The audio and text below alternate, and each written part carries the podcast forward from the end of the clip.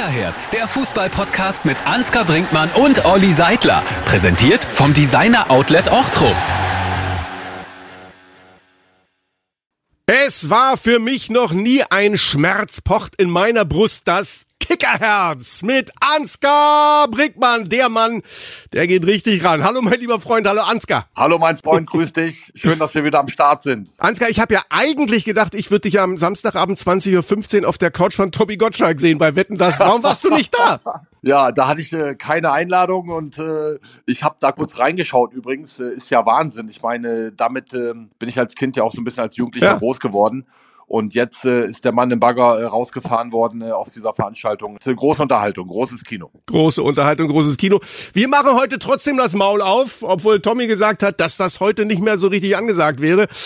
Da, sagt man mal, beim Kickerherz scheißt man sich nix. Du bist heute, Ansgar, nicht direkt physisch an unserer und an meiner Seite, sondern elektronisch fernmündlich verbunden. Das hat einen Hintergrund. Welchen? Gestern musste ich nach Köln reisen. Rainer Kallmund hatte Geburtstag gefeiert und hat das verbunden dann auch noch mit einem guten Zweck. Äh, Keine Gewalt gegen Kinder. Ich glaube, Ja, da cool. gibt es keine zwei Meinungen. Das war äh, eine richtig coole Veranstaltung und äh, die Höhner sind aufgetreten. Joe Kelly äh, mit seiner Tochter, Rudi Völler war am Start. äh, Ulf Kirsten, Bernd Schneider. Ich kann euch sagen, das war gestern wirklich ein Erlebnis und dann noch für eine gute Sache. Rudi Völler war da und hat natürlich eine ganz besondere Beziehung zu Rainer Kallmund. Haben die dann beide miteinander geschnackt oder waren die noch zusammen auf der Bühne? Was haben die gemacht? Ich kann dir sagen, die haben nicht nur miteinander äh, geredet, sondern äh, sie waren tatsächlich dann noch äh, zusammen auf der Bühne und haben dann äh, wirklich noch äh, äh, Lieder gesungen. Das war wirklich herrlich mit anzusehen. Kali ist Gott sei Dank super beieinander und hatte wirklich einen tollen Ehrentag. Ein Erlebnis, dabei zu sein.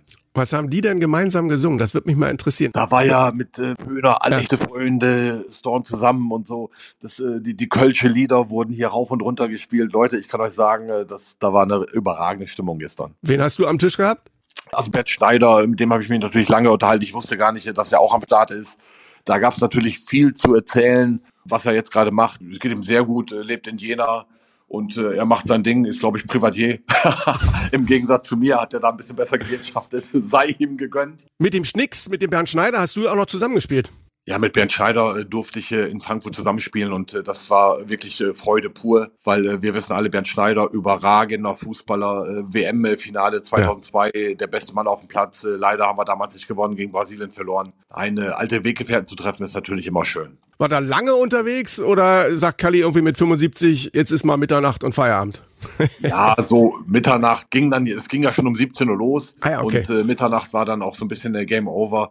Aber natürlich ähm, heute Morgen noch mit Bernd Schneider und Co. einen Kaffee getrunken. Aber eine Wahnsinnsveranstaltung, äh, alle hatten gute Laune.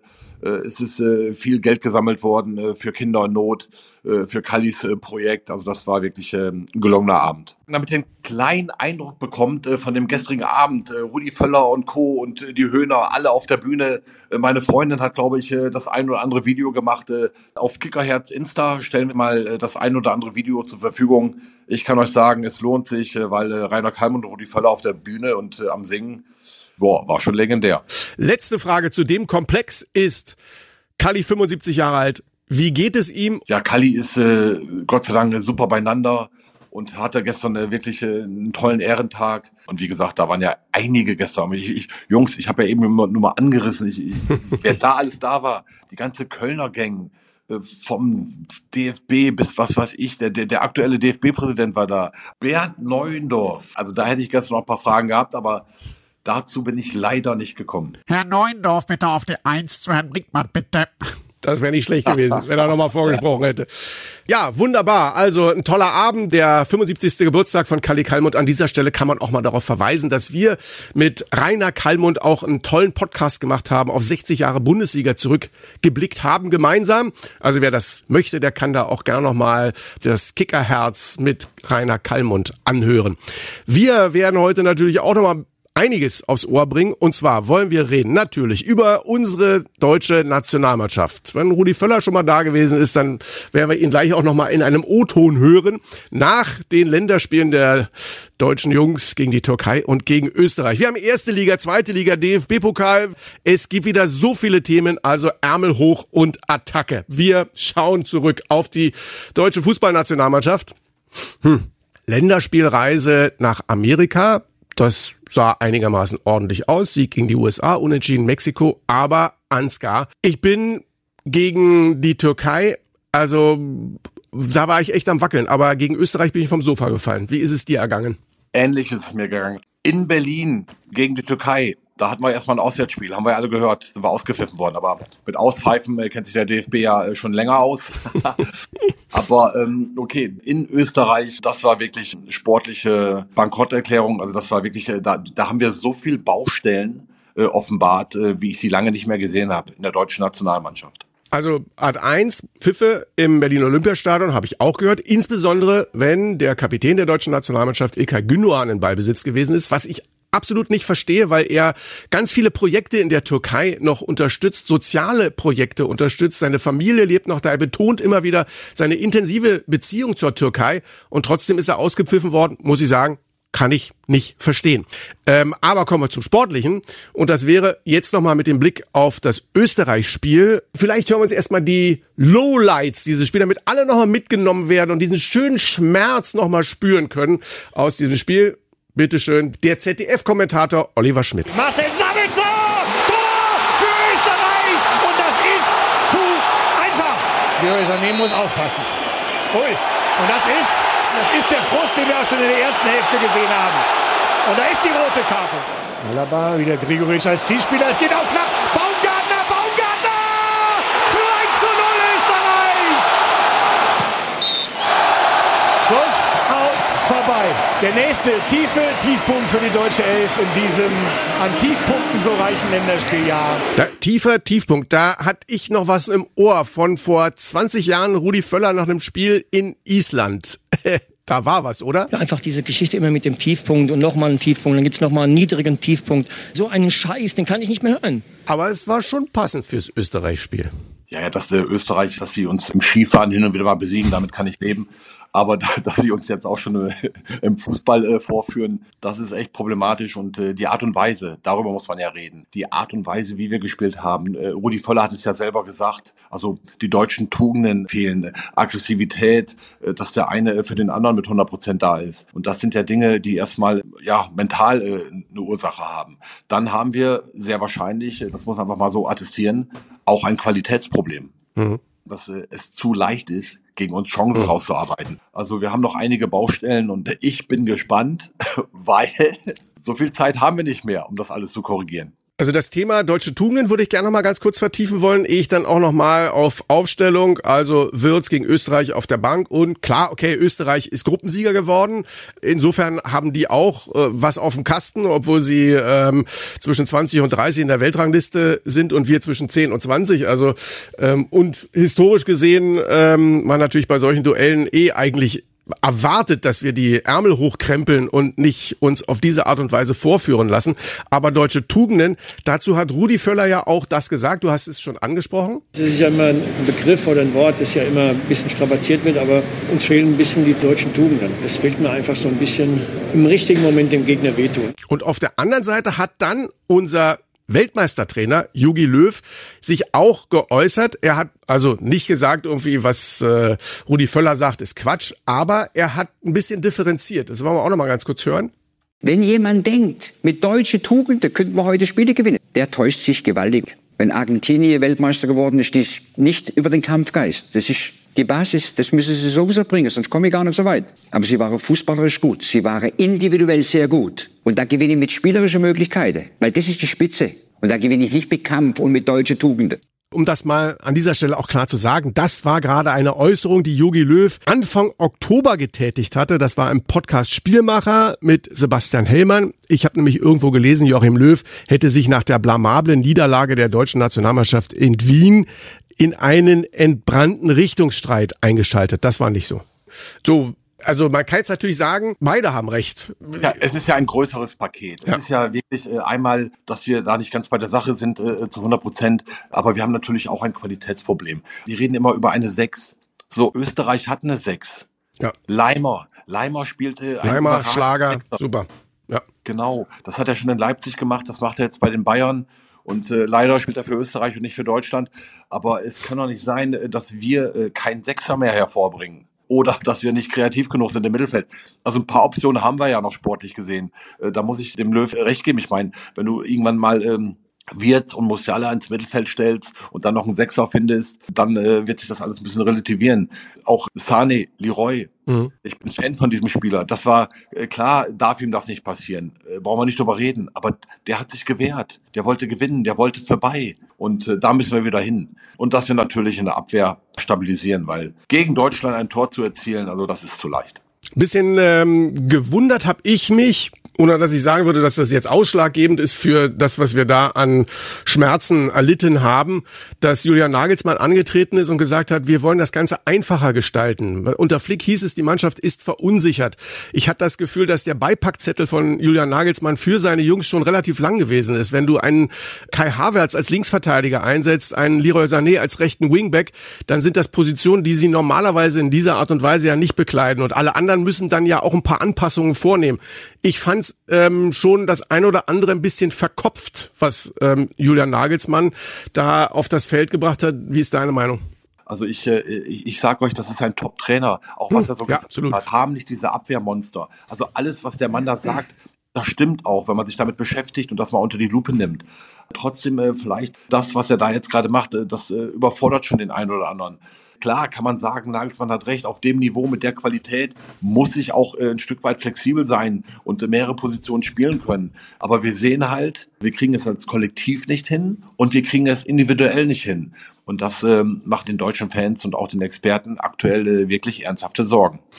Der Frank Wormuth, der lange Zeit den äh, Trainerlehrgang in Köln geleitet hat, hat mal den Satz gesprochen, wenn du als Team keinen Treffer erzielst, dann kann das 100 Faktoren haben, die dafür sprechen und das beeinflussen. Wenn du viele Gegentreffer kassierst, ist immer der Trainer schuld. Also das hat er ein bisschen überspitzt gesagt, aber die Aussage, wir haben keine Abwehrmonster, die hat mich ein Stück weit irritiert, weil ich finde, Kreativität, Leichtigkeit, Entscheidungen vorne, eins gegen eins, das zu trainieren, ist meiner Meinung nach schwieriger, als eine Mannschaft so einzustellen, dass sie hinten mal zu Null spielt. Da hast du 100% recht. Natürlich ist es einfacher, äh, den Laden äh, dicht zu machen. Weil wenn du verteidigst, muss der Gegner ja kreativ sein an dir vorbei, er muss mit Speed kommen und wenn du die Räume eng machst, ist das natürlich schwierig. Äh, Tore vorzubereiten, äh, Chancen äh, zu gestalten, das ist eine ganz andere Nummer. Dafür brauchst du äh, Qualität, äh, Tempo, individuelle Qualität. Aber wir haben doch die Jungs, also ich meine, wir, also dass wir erarbeiten uns Chancen, dass wir ein Spiel haben, wo wir keine hundertprozentige Chance haben gegen wen auch immer in der Welt, kann ich mir nicht vorstellen. Also insofern ich bin so bei dir. Ich merke gerade bei mir, dass wir auch ja. schon anfangen, um den heißen Brei zu reden. Ja. Wir haben Leroy Sané, wir haben ja. Wirtz, wir, wir haben Jungs auf dem Platz, äh, die das können. Und ich sehe da auch noch Potenzial. Und äh, wir haben ja noch ein bisschen, äh, bis es dann losgeht im, im eigenen Land, Gott sei Dank. Aber sie müssen sich aktuell auch wirklich gefallen lassen, dass das, was sie da abliefern, über einen längeren Zeitraum grottenschlecht ist. Also die Jungs können das besser. Und ähm, Nagelsmann ist jetzt erst äh, ganz kurz dabei und äh, hat da jetzt auch ein paar Sachen gemacht, äh, wo er auch äh, von Top-Jungs äh, dann wirklich, äh, die auch lange dabei waren, äh, von Effenberg und Co. Äh, kritisiert wurde. Er will die Dinge einfach halten, aber was für ihn einfach äh, ist, äh, überfordert vielleicht schon den einen oder anderen. Man weiß es nicht. Als ähm, vielleicht letztes in äh, diesem Themenkomplex wäre für mich die Frage, wie schätzt du das eben ein, als jemand, der selbst volle Stadien kennt, den Druck des Profis und so weiter. Wenn du mit diesen beiden Spielen, du kannst das jetzt erstmal nicht korrigieren, mit diesem, ich sag mal, Scheißgefühl aus diesen beiden Spielen, gehst du jetzt in Weihnachten, neues Jahr und so weiter und dann kommen nochmal Spiele, Holland, Frankreich, weiß ich was, dann noch vielleicht gegen Gibraltar oder sowas, sondern geht's schon los. Du nimmst also das, was du jetzt als letzten Eindruck hast, mit rein in das EM-Jahr. Ist das möglich, so dass du das aus dem Kopf streichst? Ja, das ist möglich. Ich habe gestern äh, Abend und heute Morgen auch okay. nochmal äh, mit Bernd Schneider gesprochen und habe gesagt, ja. Bernd, 90 Länderspiele, du warst im Endspiel 2002, du warst im Endspiel der Champions League, äh, du kennst den Laden auch so ein bisschen von innen. Ja. Was ist los mit den Jungs? Warum sind sie so verunsichert? Äh, haben wir zu wenig Qualität? Und, und, und Bernd halt, halt hat auch gesagt, im kompletten Mittelfeld, äh, das ist alles sehr gleich, da sind wir nicht unterschiedlich genug. Und er sagt dann einfach auch, guck dir die Tore an, die wir da fressen. Da ist vieles auch äh, vermeidbar. Die ich meine, das erste Tor, ne, ich meine, das ist Karo einfacher geht es gar nicht. Irgendwie du presst vorne, die spielen aus dem Pressing raus draußen, langen Ball auf einen Zielspieler, ablegen, durchstarten, andribbeln. Und dann ist das ja Marcel ja- Sabitzer. Ich meine, das war also bei aller Ehre für Marcel Sabitzer. Das ist aber noch kein Mbappé, der da auf dich zukommt. Die Österreicher haben uns klar gemacht, äh, wo unsere Grenzen sind. Und Bernd sagt auch, wir reden über Türkei, über, über, über Österreich. Äh, Da kommen noch ganz andere Kaliber, hat er gesagt. Was ja. Frankreich, Belgien, England, Holland. Ja, Halleluja. Ne? Die haben äh, noch mal mehr Qualität wie diese beiden Nationen, gegen die wir gerade verloren haben. Ja. Wenn ich das dann anhöre, was so Bernd Schneider dann da sagt, ja, dann ist ja Gott sei Dank noch viel Potenzial nach oben. Aber er sagt, die Konstellation, die wir natürlich jetzt gerade haben, trägt natürlich auch nicht dazu bei, dass du dann Selbstvertrauen hast ohne Ende, dass du den Ball mit dem Außenriss durch zwei Leute durchspielst, sagt er. Das kommt natürlich nur, wenn du auch erfolgreich bist. Und ja, das waren wir jetzt länger nicht mehr. Da muss man noch mal einmal ganz kurz die schwarz-rot-goldene Fahne hissen, weil unsere U17 ja bei der Weltmeisterschaft uns das Herz erwärmt. Jawohl, im Halbfinale sind sie eingezogen und äh, das macht ja schon mal wieder ein bisschen Hoffnung, äh, dass da mal wieder eine gute Generation kommt. Jetzt werdet ihr da draußen alle schon wahrscheinlich wissen, ob die U17 im WM-Finale steht, ob sie gegen Argentinien gewonnen haben oder ob sie verloren haben. Aber ey, egal wie es gelaufen ist, die U17 kann man einfach nur hart feiern. Hab einige Spiele gesehen bei Sky, hab mich echt tierisch gefreut darüber. Das ist eine Generation, wo man sagt, wir haben echt auch äh, was im Rücken. Also es, es ist nicht so, äh, dass man sagen kann, äh, jetzt auf Dekaden geht da nichts mehr. Aber Mein Moment, Gefühl. Moment, be bevor wir jetzt, bevor das in die falsche Richtung geht, also ich möchte nochmal betonen, wir haben ja Potenzial, wir haben ja Topspieler. Nur es funktioniert halt gerade nicht, weder individuell noch als Kollektiv. Aber ich bin mir sicher, dass wenn der Nagelsmann das richtige Team äh, zusammenbringt und, und aufstellt, dann können wir bei der Heim-EM wirklich auch jeden schlagen an einem guten Tag. Unser Problem ist, dass wir das nicht mehr konstant abrufen können. Wir kriegen es gerade äh, die PS nicht auf dem Rasen. Ja, da war ein bisschen mein Herbstblues gerade mit mir durchgegangen, was äh, die letzten beiden Auftritte anging. Wir haben am 2. Dezember die EM-Rundenauslosung. Gut, jetzt wissen wir, dass wir natürlich als Gastgeber, als Gruppenkopf in der Gruppe A gesetzt sind und die Big Five, die können wir auch nicht bekommen. Ähm, als da wären zum Beispiel England, Frankreich, Spanien, Portugal, Belgien. Aber wir könnten natürlich in eine Gruppe kommen mit, sagen wir, Österreich und den Niederlanden so sagen wir, wenn sie so spielen äh, wie jetzt zuletzt, dann ist selbst Albanien, glaube ich, nicht so, dass wir uns da nicht umziehen müssen für das Spiel. Ja, sorry, das meinen wir beide ja. Sportlich hast du ja recht. Anspruch und Wirklichkeit klafft gerade sehr weit auseinander. Ja. Und natürlich muss man sich da Sorgen machen. Äh, Für uns äh, wird äh, aktuell äh, jede Gruppe schwer und wir können froh sein, wir uns für diese EM nicht qualifizieren müssten, weil sonst wäre vielleicht etwas passiert, was es in der Geschichte des DFB, der Nationalmannschaft, noch nie gegeben hatte, dass wir wahrscheinlich dann äh, nicht dabei wären. Es wird auf jeden Fall dann direkt im Anschluss, nämlich am 4. Dezember, die nächste Verkaufsphase für die EM-Tickets starten. Hier ein kleiner Hinweis für die deutschen Fans. Gibt es drei mögliche Wege, an Tickets zu kommen. Größtes Kontingent steht den 55.000 Mitgliedern des Fanclubs der Nationalmannschaft zur Verfügung. Auch eigenständig organisierte Fanclubs, die sich beim DFB registriert haben, verfügen über ein festes Kartenkontingent, aber auch über eine Turnierregistrierung gibt es wieder die Möglichkeit, am Vorverkauf teilzunehmen. Ich habe es zuletzt versucht mit drei unterschiedlichen E-Mail-Adressen. Ich habe keine gekriegt.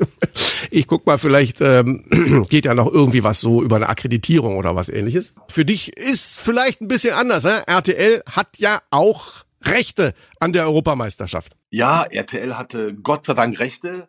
Dann wollen wir mal hoffen, äh, dass äh, Netzwerk äh, uns da zugutekommt und dass man vielleicht bei dem einen oder anderen Spiel wirklich live im Stadion dabei sein kann und darf. Weil ich war 2014, äh, war ich äh, beim Spiel äh, Deutschland-USA. Ich war ähm, in Russland äh, 2018 äh, live äh, gegen Südkorea. War ich da am Start. Vielleicht sollte ich auch einfach mal wegbleiben. Aber ähm, ja, natürlich live im Stadion, die Jungs zu sehen, bei so einer eben dabei zu sein, immer ein Highlight. Werbung. Nur ein Spot. Meine Neujahrsvorsätze? Mehr Sport, besser aussehen, weniger ausgeben. Check, check und check. Im Designer Outlet Ochtrup spare ich bei Marken wie Nike, Adidas und Puma immer bis zu 70% auf den UVP. Wir sehen uns im Designer Outlet Ochtrup. Ja, ich würde mal sagen, Nationalmannschaft, machen wir einen grünen Haken dran und hoffen auf deutlich mehr in 2024 und haben jetzt die Möglichkeit, in die erste Bundesliga zu blicken. Ansgar, Kurze Zusammenfassung. Äh, Leverkusen marschiert weiter, ist weiter Erster. Killer Kane schlägt wieder zu. 1 zu 0 gegen Köln. Treffer, klar, Harry Kane. Und Union holt nach Ewigkeiten mal wieder einen Punkt. Was hast du gesehen am Wochenende? Erstmal äh, Leverkusen, eine Mannschaft mit, mit hohem Niveau, schafft es halt auch äh, permanent äh, diese Leistungsstärke abzurufen. Und das macht Leverkusen. Und ich bin mir ganz sicher, die Jungs, so wie die abgehen, die ziehen das durch über 34 Spieltage. Also dieses Jahr wird es für Bayern aufgrund von Bayer Leverkusen so schwer, wie nie zuvor deutscher Meister zu werden. Aber sie haben 1-0 gewonnen. das ist halt äh, dann äh, immer Qualität, wo du sagst, wenn es als Kollektiv mal nicht funktioniert, die sich dann individuell retten und dich trotzdem auf die Siegerstraße bringen. Es ist irre, ne? Die amerikanische Schriftstellerin Gertrude Stein hat mal gesagt, eine Rose ist eine Rose ist eine Rose. Und das kannst du auf die Bayern übertragen. Die Bayern sind die Bayern, sind die Bayern. Auch wenn es mal irgendwo... Das hast du aber gerade, das hast du gerade wirklich schön gesagt. Also da kriegen wir ja mal ein bisschen Kultur in unsere Sendung. Mal ein bisschen hohes Niveau. Also das kannst du ruhig öfter einbauen, sowas. Das ist stark. Kant hat ja gesagt, der Mensch kann auf alles verzichten, nur nicht auf den Menschen, weißt du? Das äh, gilt auch für jedes Team. Sehr gut. Ja, die einen haben, wie gesagt, Killer Kane, der trifft ohne Ende, aber was mich total fasziniert auch an Leverkusen, ist deren quasi Außenverteidiger Flügelzange. Grimaldo links, Frimpong rechts, beide auch wieder Torschützen beim 3 zu 0 im Weserstadion bei Werder. Sensationell, oder? Beide kreativ, nicht berechenbar, können äh, Tore vorbereiten, äh, jeder für sich, äh, im besten Fall schließen die noch selber ab. Also Bayer Leverkusen, auch die ganze Art und Weise, wie sie Fußball spielen, was sie für Entscheidungen treffen, ne, wann Risiko und wann nicht. Das ist alles Xabi Alonso, ne? der übrigens äh, hat jetzt Geburtstag gehabt, ist 42 geworden, also ist ja wirklich noch äh, im besten Alter, sage ich mal, mhm. und ist jetzt gerade auf dem Weg, äh, auch ein Weltklasse-Trainer zu werden. Nächstes Spiel Leverkusen-Dortmund. Das dann mal eine Aussage, wer wo steht. Ich war am Samstag an der alten Försterei, erster FC Union Berlin gegen den FC Augsburg. Spiel Nummer eins nach einer Ära. Urs Fischer, der fünf Jahre und 137 Tage der Hauptmann von Köpenick gewesen ist. Erstes Spiel nach eben seiner Zeit dort. Ein Unentschieden nach neun Niederlagen in Serie in der Liga. Kleines Aufatmen.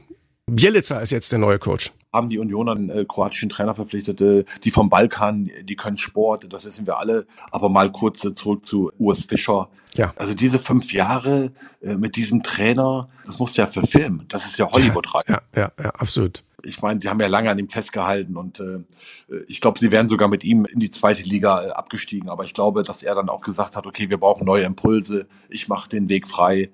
Lieber Urs Fischer, wenn dir das mal jemand äh, zuträgt, äh, ich meine, das äh, werden dir schon andere gesagt haben, aber wir hier möchten ja auch nochmal sagen, ganz großes Kino. Was hat dieser Mann die Bundesliga bereichert? Wahnsinn. Absolut. Ich habe ähm, das auch mal genutzt zu einer etwas ungewöhnlicheren Aktion. Ich hatte ähm, eine Stunde vorher von Christian Arbeit, dem Kommunikationsdirektor von Union Berlin, gehört, dass Urs Fischer vor dem Fernseher sitzt und habe dann, als ähm, ich im On gewesen sind, wir Kommentatoren sind mal so kurz dann 30, 40 Sekunden vor dem Spiel auch im On, äh, mich direkt an Urs Fischer gewandt und habe ihm auch aus der Sky Fußballredaktion gedankt für fünf märchenhafte Jahre, tolle Geschichten und für tolle Interviews und für sensationelle Bilder, die wir auch in dieser Zeit haben produzieren dürfen, weil Union eben so abgeliefert hat. Findet wahrscheinlich Absolut. auch nicht jeder geil, aber war mir ein Bedürfnis im Moment. Dann haben wir gesehen, dass Wolfsburg Leipzig mit 2 zu 1 geschlagen hat. Das heißt, Leipzig, junge Mannschaft, hat halt eben auch die Ups and Downs, die man zu erwarten hat. Vielleicht letzter Blick auf das, was am Bundesligaspieltag unterwegs war, auf die Fressesuppe bei Frankfurt gegen Stuttgart. Frankfurt verliert 1 zu 2 gegen Stuttgart, fast Nebensache, oder? Ja, natürlich, weil im Stadion, am Stadion, da soll natürlich eine gute Atmosphäre herrschen. Das soll safe sein, das soll sicher sein für alle Beteiligten, die Bock haben auf Fußball, Eintritt bezahlen und eine schöne Zeit haben wollen. Aber ähm, ich bin jetzt vorsichtig mit Ferndiagnosen. Ja. Also wenn der Blog sagt, das war von der Polizei nicht okay, äh, werden sie auch schon ihre Gründe haben. Aber um da mitreden zu können, musst du schon äh, vor Ort gewesen sein.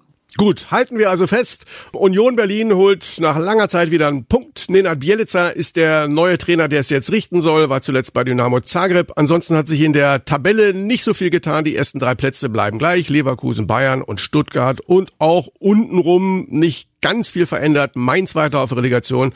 Union bisschen näher rangerückt mit dem einen Punkt, ist jetzt auf 17 Köln letzter.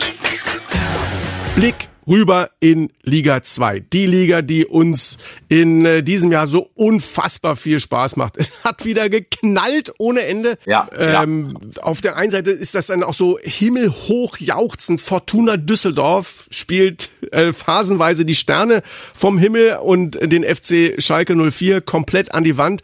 Auf der anderen Seite muss ich sagen, Auflösungserscheinungen bei Königsblau. Das war bei der 3 zu 5 Niederlage in der Merkur Spielarena zu Düsseldorf. Also das fast ein Offenbarungseid, oder? ja, also es ist wirklich so, wie du gerade gesagt hast. Das ist einfach, ähm, also Osnabrück, äh, Magdeburg äh, spielen um den Klassenerhalt war zu erwarten. Und dann äh, kommt aber direkt Schalke 04. Finde den Fehler. das ist wirklich heftig und ich habe Angst. Ich habe wirklich Angst. Die zweite Liga ist gefährlich. Dann machen sie Fehler, wo du sagst, äh, da wirst du für eine Kreisklasse ausgewechselt. Also da muss was passieren im Winter. Also Schalke 04 muss sich auf der einen oder anderen Position verstärken, um äh, safe in der zweiten Liga zu bleiben. Ja, also ich habe gestern mit äh, meinem Sky-Kollegen Dirk Große-Schlamann gesprochen, der auch ganz nah dran ist bei den Schalkern. Dessen Analyse war wirklich also brutal. Sagt von, also der Fisch stinkt auch gerne mal quasi vom Kopf. Er hat gesagt, von oben bis unten also von der Führung des Vereins über Hechelmann als Sportdirektor, äh, neuer Trainer, keine Impulse, Mannschaft schlecht zusammengestellt, Grüppchenbildung im Team und so weiter. Der hat also der hat dermaßen vom Leder gezogen, dass einem Angst und Bange werden musste, weil Schalke 04 natürlich eigentlich in die erste Liga gehört und schon mal gar nicht in die dritte Liga. Also, wie du sagst, ich bin ich vollkommen bei dir. Da muss im Winter was passieren. Ja, natürlich, aber das ist ja schön an der zweiten Liga. Guck dir mal die ganzen Traditionsclubs an. Also die Hälfte äh, aus der zweiten Liga gehört ja in die Bundesliga. das ist ja wirklich ja, absoluter Wahnsinn. Ja, ja, ja. Von, äh, von, Nürnberg bis Hannover, Hamburger SV, Schalke 04, Düsseldorf selbst. Das äh, bringt uns dann auch in Richtung des FC St. Pauli.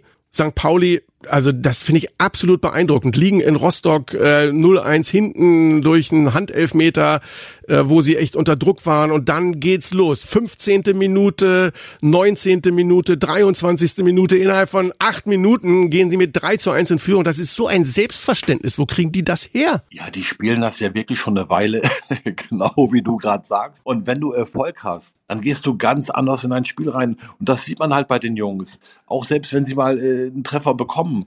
Ne, die wissen ganz genau, wir haben die Qualität, wir gehören zu den Besten in diesem Jahr. Bei uns passt so vieles zusammen, äh, defensiv wie offensiv. Zum Leistungssport gehört ja Selbstvertrauen. Und davon hat St. Pauli gerade äh, mit am meisten in der zweiten Liga. Aber einen möchte ich auch noch mal ganz hart hier aufs Schild heben. Ähm, das ist Horst Steffen, Trainer des SV Elversberg, der beste Aufsteiger in dieser Saison. Aktuell auf Platz 6 finde ich absolut spektakulär. Ja, Horst Steffen äh, war mein Kapitän bei Bayer Oeding. Ich bin ja mit ihm äh, deutscher Meister in der mhm. geworden. Und äh, ich kann euch sagen, äh, der Mann ist auch für höhere Aufgaben prädestiniert. Also, und was der gerade abliefert mit Elversberg, äh, unfassbar. Der Junge, der könnte Bayern trainieren bin begeistert von ihm. Er hat ja auch mal gesagt, dass er sich von Wolfgang Frank hat ein bisschen ähm, inspirieren lassen. Wolfgang Frank, der ja, finde ich, zu Recht als Fußballrevolutionär in Deutschland bezeichnet wird. Der hat damals bei Mainz ja die Viererkette eingeführt. Da haben einige noch gedacht, Viererkette seine Tanzformation. äh, den Wechsel praktisch hin von ballorientierter Arbeit zu raumorientierter Arbeit und so. Der hat ganz viele, meine, sein System ist ein 4-4-2. Das kriegen alle in der Akademie quasi mit der Muttermilch aufgesogen. Und trotzdem sind sie in der Lage, das immer wieder so auf die Wiese zu bringen, dass sie jetzt schon sieben Siege haben. Also Pauli hat acht Siege, wenn man das mal so sieht. Ich weiß, dass diese Mannschaft für ihn auch menschlich äh, durch, durchs äh, Feuer geht. Das ist ja auch äh, sehr, sehr wichtig. Das ist gegeben beim Horst Steffen. Und ähm, ich darf vielleicht mal verraten, also ich bin in einer WhatsApp-Gruppe. Das sind die Jungs von Bayer Oeding, also gute Jungs drin, mhm. unter anderem Horst Steffen, Christian Dondera ist dabei, Marcel Vidicek ist dir bestimmt auch noch ein Begriff. Absolut. Ne? Und äh, Werner Kempkens, äh, Thorsten Fallack, Jörissen. Also wir sind da äh, fünf, sechs äh, in dieser WhatsApp-Gruppe. Überleg mal, ne? das, das war A-Jugend. Ne? Also was der Fußball ja, auch so ja. bewirken kann. Ja, wir haben immer noch Verbindungen. Also der Fußball schafft Freundschaften und äh, ja, da gratulieren wir regelmäßig. das macht natürlich richtig Freude. Seinen Weg zu äh, begleiten und zu verfolgen. Weiter geht's. Früher gab's Schallplatten und die hatten gelegentlich Löcher. Und wenn die ein Loch hatten, dann sprang quasi das immer wieder zu der Textzeile zurück, die der Sänger gerade vorher gesungen hatte. Das mal so als kleiner Exkurs für diejenigen, die Schallplatten gar nicht mehr kennen. Das Loch in der Schallplatte wäre jetzt, wenn wir über den HSV reden und über den Zittersieg gegen Eintracht Braunschweig. Ja, absolut. Der Hamburger SV probiert das ja jetzt schon seit Jahren äh, endlich wieder dann äh, zurück in die Belletage des deutschen Fußballs. Ist dann immer oben dabei, aber dann im Endspurt äh, bekommen sie es nicht hin. Und äh, Tim Walter, das ist meine persönliche Meinung, der HSV äh, steigt ja nicht auf wegen Tim Walter, sondern wenn der HSV äh, aufsteigt, äh, dann äh, trotz Tim Walter. und ich sagte, St. Pauli wird gegen den äh, großen Hamburger SV äh, gewinnen. Ich bin mir relativ sicher. Ja, ich hatte übrigens noch das Vergnügen, das Spiel des KSC gegen den ersten FC Nürnberg kommentieren zu dürfen. Und da habe ich das schnellste Tor der Saison zumindest gesehen. Elf Sekunden hat's gedauert, dann hat der Paul Nebel eingesetzt, das 1 zu 0 erzielt. Man sieht das jetzt ja ein bisschen auch öfter, dass es sogenannte Anstoßvarianten gibt. Also, weiß ich, habt ihr das früher auch gehabt, dass man vom Anstoß weg eine Variante hat, wie man direkt zum Torerfolg oder Torabschluss kommen soll? Wir haben ja jetzt äh, Trainer, die sind zuständig für einen Einwurf. Ja. Vielleicht gibt es ja schon Trainer, die zuständig sind für einen Anstoß. ich schließe das nicht aus, aber ich erzähle dir jetzt äh, eine Story, die äh, eins zu eins so passiert ist. Habe ich in Münster gespielt, sozusagen die dritte Liga und äh, Heimspiel Preußen Münster gegen den äh, FC Gütersloh. Mhm. Jetzt wird's ein bisschen äh, echt äh, skurril. Ich glaube, ich habe das 1-0 gemacht, das 2-0 und dann äh, macht Gütersloh in der 87. Äh, das 2-1. Ja. Wir haben noch drei Minuten zu spielen. Und dann stehen Erik, Erik Röhliken und Christus Orkas, die stehen am Anstoß. Damals musstest du ja noch zu zweit ja. stehen. Und dann bin ja. ich hin, bin da reinmarschiert und habe gesagt, pass auf, ihr beiden könnt hier auf mich warten. Das Ding haue ich direkt rein, ich bin gleich wieder da. Und genau so ist es passiert. Nach diesem Ball bin ich wirklich an drei, vier, fünf Leuten vorbei, stehe alleine vom Torwart. Ja. Mach dann das 3-1. Da gab es keinen Trainer für. Also, weil, dass das gelingt, dazu brauchst du natürlich auch ein bisschen Talent und auch äh, viel Glück. Ja. Aber um das zu probieren, da musst du geisteskrank sein. cool. Die Kurve hat mich dann gefeiert in Münster. Und äh, Hans-Werner Moors war mein Trainer, sagte, Ansgar, du musst wieder auf den Platz. Und, äh, ich, ich, bin dann langsam zurück, also das Spiel sollte fortgesetzt werden. Ich, ich wollte eigentlich gar nicht, ich habe zum Trainer gesagt, rufe ich beim 3-2. auf jeden Fall Anstoßvariante heißt ja irgendwie, es gibt eine Idee, was ich mache, ob ich das jetzt praktisch individuell weiß, wie das funktioniert, oder ob ich, ähm, was ich, es fing an mit dem AFC Bournemouth, die einen Anstoßtrick gemacht haben, der dann so ein bisschen äh, viral gegangen ist und dann auch kopiert wurde. Beim KSC gegen SNFC Nürnberg war das so vom Anschlusspunkt Rückpass tief auf den Innenverteidiger Franke, der legt auf die linke Seite von da mit dem ersten Kontakt auf die letzte Linie äh, des ersten FC Nürnberg. Dann hast du auch ein bisschen Glück, weil der Janis Horn als Innenverteidiger strauchelt, Nebel hat den Ball, Baum haut den rein. Elf Sekunden und, weiß ich, 11,25 oder sowas waren das. Der schnellste Treffer war es aber doch nicht. Das war nicht der Benny Siegert für Wien Wiesbaden gegen Fürth. Der hat nur acht Sekunden gebraucht aber immerhin war es extrem flott. Okay, soweit der Blick auf die zweite Liga. Schauen wir nochmal voraus auf den DFB-Pokal. Das Achtelfinale steht an und zwar am Nikolaus-Vorabend und am Nikolausabend selbst am 5. und am 6. Dezember. Wir haben unter anderem mit dabei das Erstligaduell von Borussia Mönchengladbach gegen den VfL Wolfsburg. Wir haben vierte Liga gegen zweite Liga Homburg aus dem Saarland gegen den FC St. Pauli. Wir haben den VfB Stuttgart gegen Borussia Dortmund als ein Spiel Bundesliga gegen Bundesliga. Leverkusen Paderborn. Paderborn momentan gerade nicht ganz so gut drauf.